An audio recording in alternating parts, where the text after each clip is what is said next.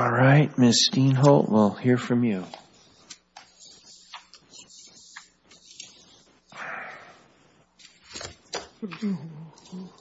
This jury instruction was briefed. Thanks for quoting it. Yep. Were you the lawyer in the trial? I was not. Nope. Nobody wants to send up the trial lawyers in a case like this.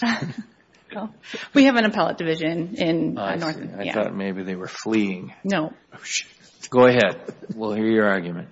May it please the Court. My name is Rachel Steenholt, and I represent Mr. Waters. We are asking this Court to vacate Mr. Waters' convictions and remand for further proceedings. Starting with count one, the parties agree the jury instruction for this count was erroneous. The jury instruction was erroneous because it included a hybrid of two different definitions, sexual act and sexual contact. The statute required a sexual act, which is defined as the intentional touching, not through the clothing, of the genitalia of another person who has not attained the age of 16 years with an intent to abuse, humiliate, harass, degrade, or arouse or gratify the sexual desire of any person. But the jury instruction defined sexual act as the intentional touching, not through the clothing, of the genitalia, groin, inner thigh, or buttocks of CW with the same level of intent. So the jury instruction allowed the touching of the thigh, buttocks, and groin in addition to the genitalia. CW's testimony contributed to that problem. CW used the term middle to refer to her body, but the term middle is never defined to exclude the overbroad terms. But it was defined, wasn't it, to include specifically the genitalia? I'm sorry? It was defined in the trial to specifically include That's correct. genitalia. So why is there a reasonable probability that the jury would have convicted on some part of the body that wasn't ever discussed in the trial? Well, um, I think the important part here is that what the information that we have is that middle is never clearly defined to exclude this. It doesn't state specifically genitalia. We have CW, she circles Exhibit 14. So the circle that she drew on Exhibit 14, that is a picture of a naked child. Um, that is the only direct evidence for CW where she tells us in her own words how she defines a middle. So you'll see on that drawing that um, two of the overbroad regions included in the incorrect term that was utilized um, are included in that drawing. That you can see the inner thigh is included there, and you can see that the groin is. And then we have Dr. Hamilton's testimony, which doesn't clear up this overbreadth problem. So Dr. Hamilton testified that CW's definition of middle did include genitalia.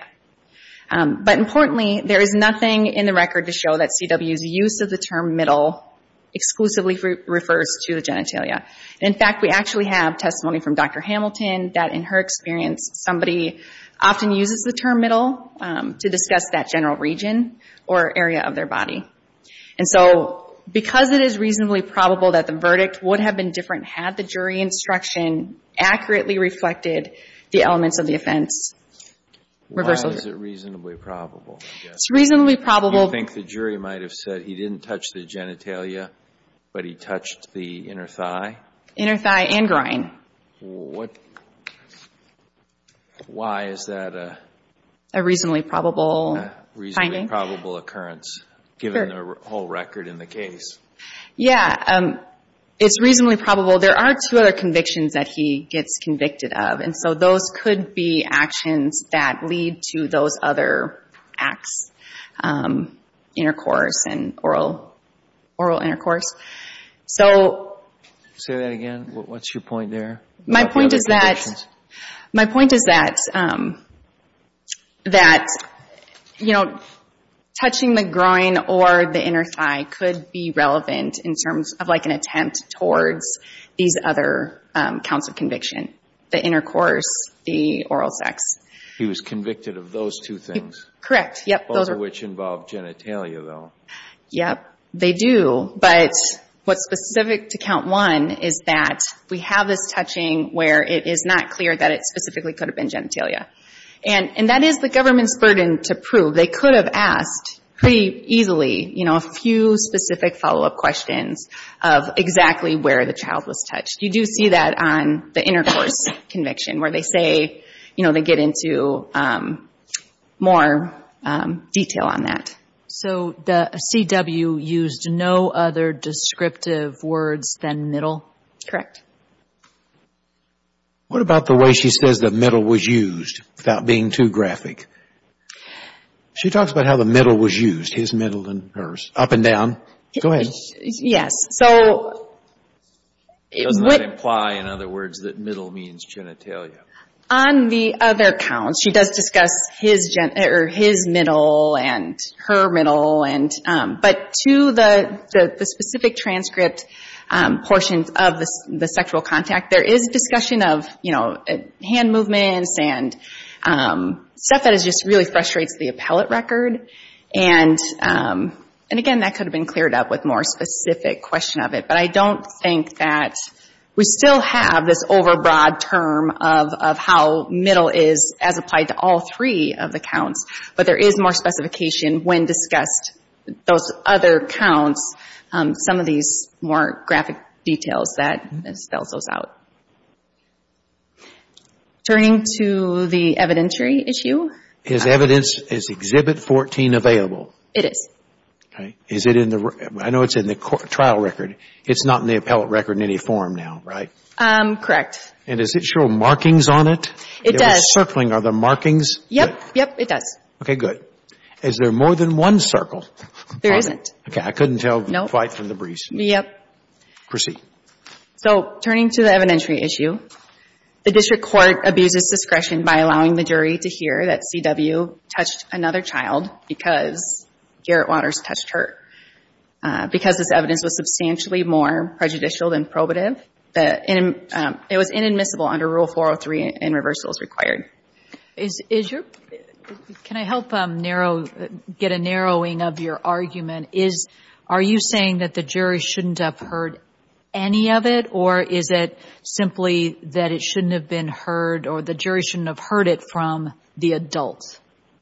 It's, to clarify, it is that the jury shouldn't have heard any of it. Because as I understood at trial, there was no objection to C.W. talking about it from defense, but there was an objection with a fairly extensive conversation about the admissibility of the testimony from the adults. Is that accurate?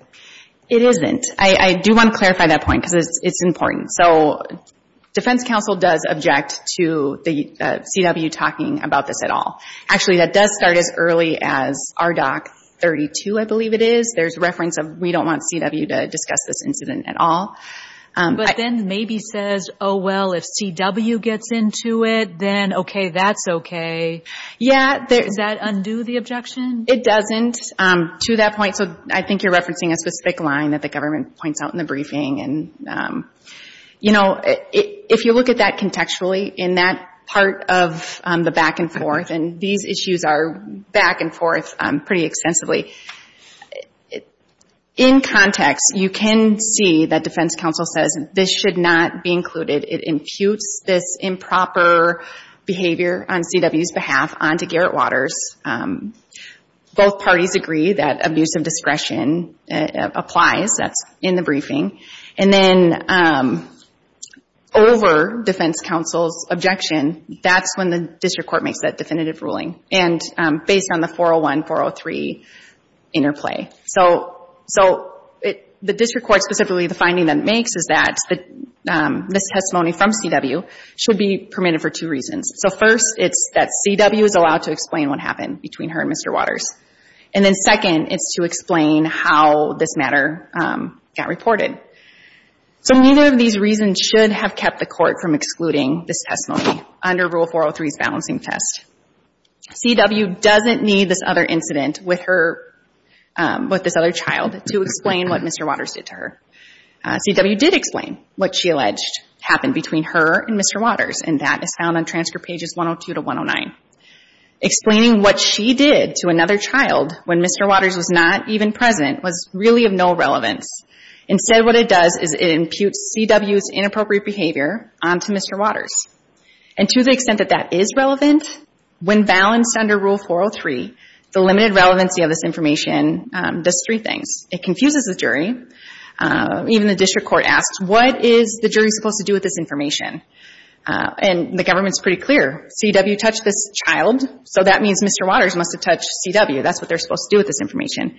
But that misleads the jury because it allows them to convict based on this conduct with this other child, with Mr. Waters not even present. Um, so it allows them to convict based on conduct that's really outside of the offenses that are charged. Is it different, though, coming from C.W. as part of her story of what happened and what she says uh, Mr. Waters did to her?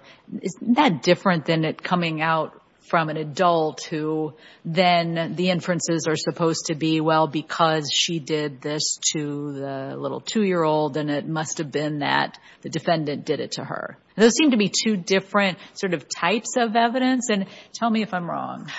I think you're right. That goes to this relevancy question. Um, I believe uh, because C.W. is explaining uh, in her mind what happened to her and what she did and why she did it.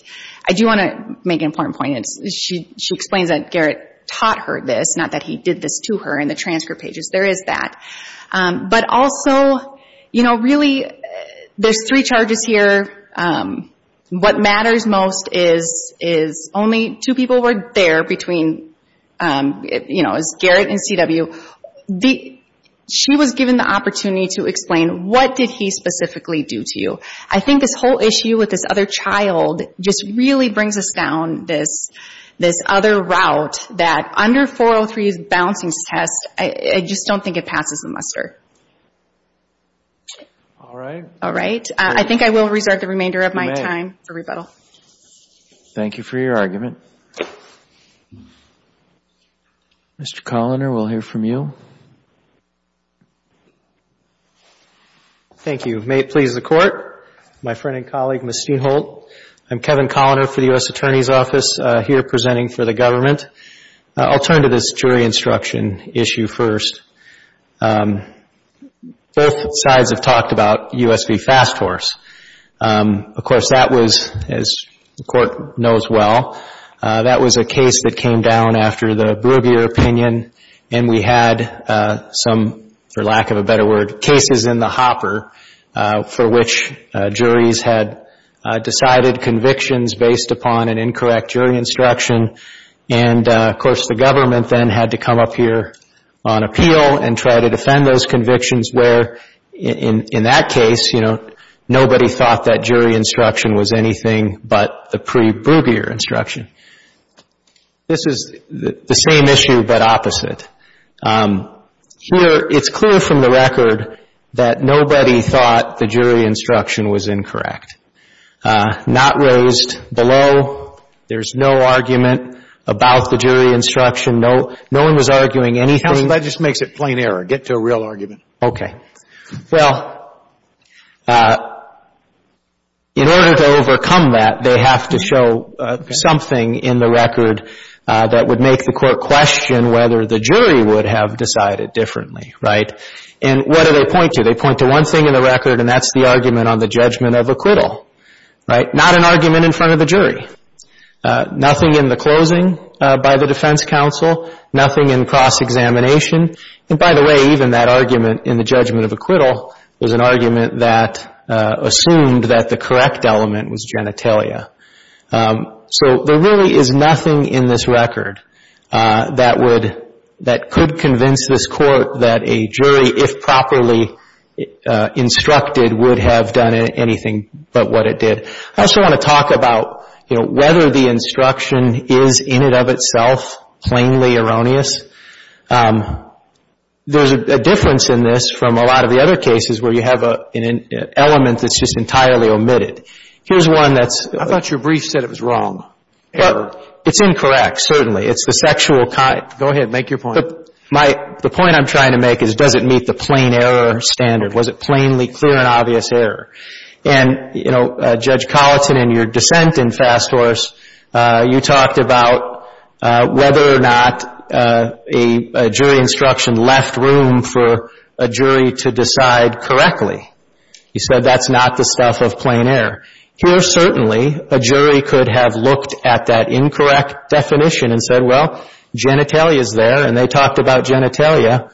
Uh, certainly, uh, the jury could have decided correctly, but for the surplusage of the additional uh, means. It goes more to whether there was prejudice. That goes to where there's prejudice. Um, the other part of your dissent in fast is you talked about when an instruction is ambiguous and open to an unconstitutional interpretation, we reverse only if the ambiguity is sure to have this prejudicial effect. Were the other three body, I think there were three, groin, inner thigh, and buttocks, were those words ever, I didn't do a control whatever to search the transcript, were those words ever uttered? I don't, I didn't either. Um, I was looking for them as I read through the record here. I didn't uh, see any, other than that one little argument uh, in the acquittal motion to the court. Um, so, you know. How does this happen? Uh, human error. Uh, I think that's. Government proposed the instruction? I don't believe so, but I'm not positive, so I don't want to say that uh, necessarily. The instructions were settled before the trial began in this case and read to the jury. Do you think the judge proposed it? I don't know if this was a court-proposed instruction or not. Um, I guess I shouldn't say I don't believe so without knowing, so I'll leave it at that. Um, yeah, it was. I thought you might have checked since it's a major issue in the case, but go ahead. I read through the pretrial uh, conference transcript and. Um, it also might prevent it from happening again if somebody dug to the bottom of it and see how this happened. Yeah, certainly. Uh, the other part of that instruction is that particular instruction also recited the charging language in the indictment. Uh, the indictment itself only charged uh, the term genitalia, not those other terms. So I think it's important, right, because we're looking as whether as a whole. Did the jury get the indictment? Uh, the language of the indicted count was in the instruction. It talked about how it's addendum page 8 here. In a separate place in the instruction? The first part of the instruction was about how uh the the uh jury, uh the indictment what the indictment read, and then it listed the elements.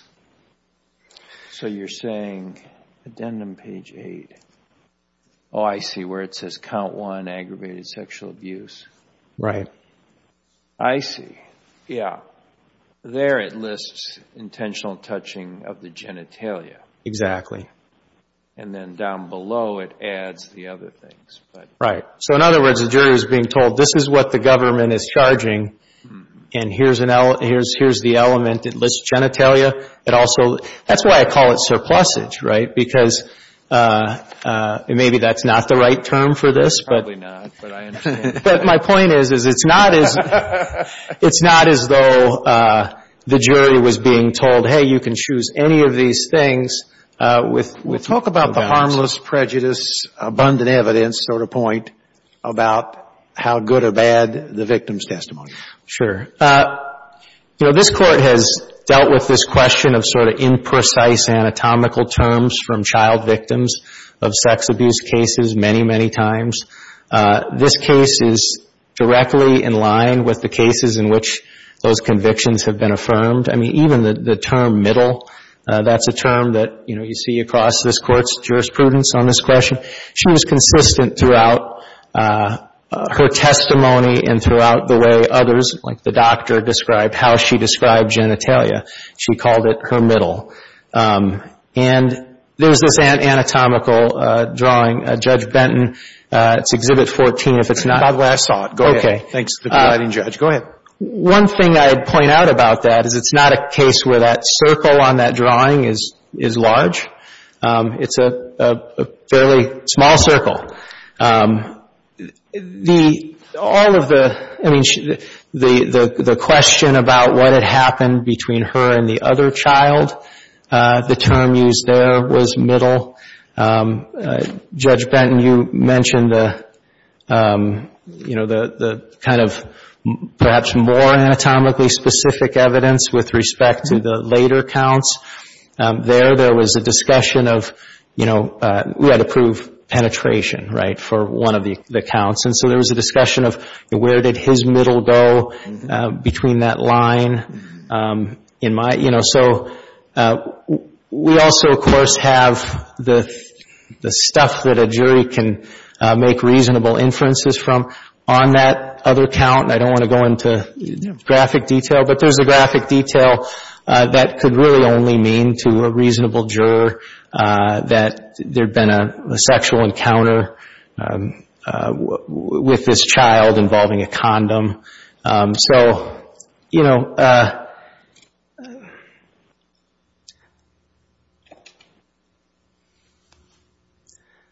there was, uh, you know, I think the consistency of the use of that term, the anatomical drawing, the kind of corroboration that that term was what this child used when uh, when the medical examiner did the exam and talked specifically about genitalia, I think that all adds up to uh, the stuff that reasonable inferences can certainly be made. Um, I mean, I would, in terms of cases on the topic, Uh, White Bull is almost directly on point. Uh, again, 646 F. 3rd, 1082. Um, there, there was this question of, well, that anatomical drawing in the circle, could that also mean the groin? Uh, there the court said that's a meritless argument because we're in the realm of sufficiency where we're talking about reasonable inferences that can be drawn.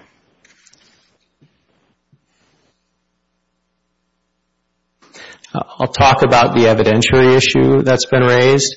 Uh, Judge Kelly, uh, you asked the question of doesn't this make it kind of different in that, first of all, it's coming from the child, but there's sort of, it's not just that this, that that it happened, but it's that she identified the defendant in her statement.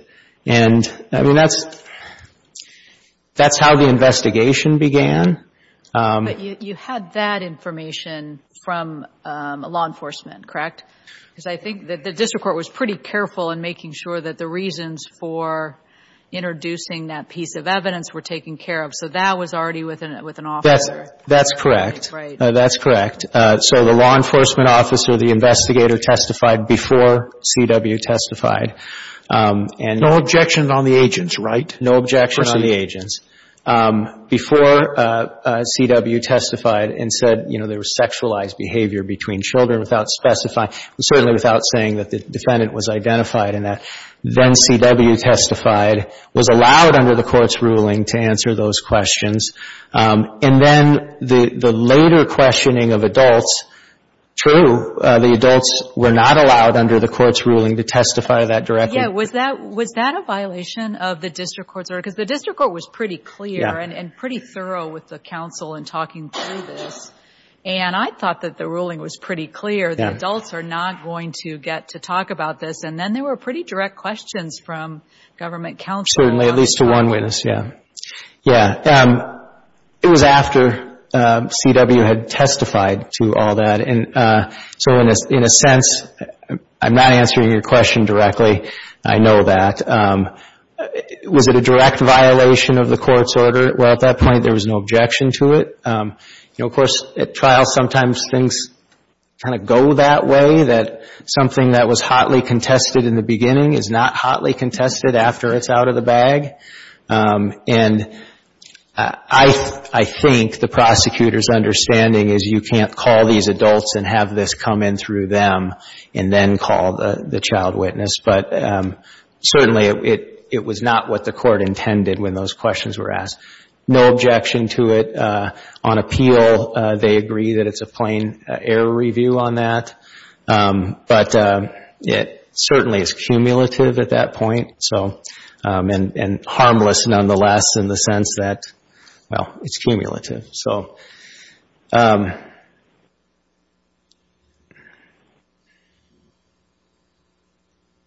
unless there are further questions from the court, I... Uh, Maybe you can find out how this happened with the instructions so it doesn't recur. We don't want to have the problem recur. Yeah. Thank you for the argument. Thank you, Your Honor. Uh, we'll hear rebuttal. Ms. Steenholt.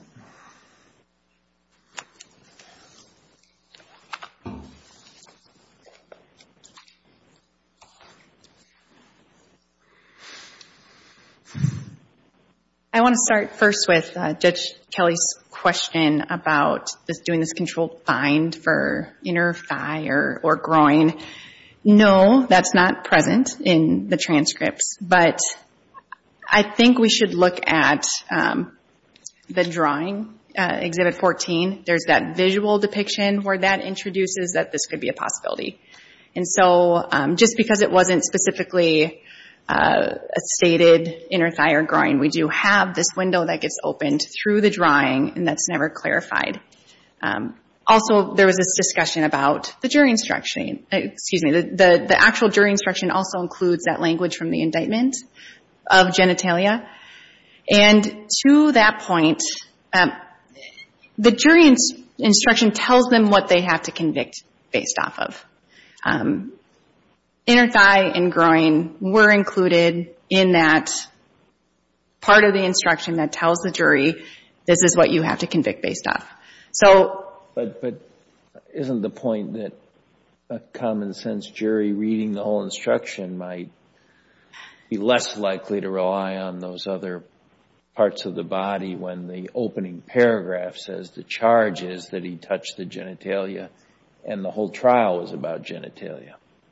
Well, we dispute that the whole trial was necessarily about genitalia. The whole trial talked about genitalia and never mentioned any of these other body parts. I think we've established that. Yes. But to the question about the jury instruction, you know, the jury being able to deduce. Well, since it's your burden to show they probably would have relied on the other body parts, I'm just wondering if the fact that the first paragraph I don't think that that changes the analysis. I don't think that that moves the needle here. It doesn't move the needle at all? No. No, because I the jury instruction, again, the part that the jury pays close attention to is what am I supposed to do? I'm a jury member. What am I supposed to find? This element, this element, this element, this element. That included, one of the elements included groin and inner thigh. That was circled in Exhibit 14. And so I think that that leads them to that result. And that was everything that I was planning on covering. So if there's anything, um, I have some time left. If there's anything that um, You're not required to use all of your time. Okay. So we appreciate your argument. Thank you very much to both counsel. The case is submitted and the court will file a decision in due course. That concludes the argument session for the day and for the week. The court will be in recess until further call of the docket.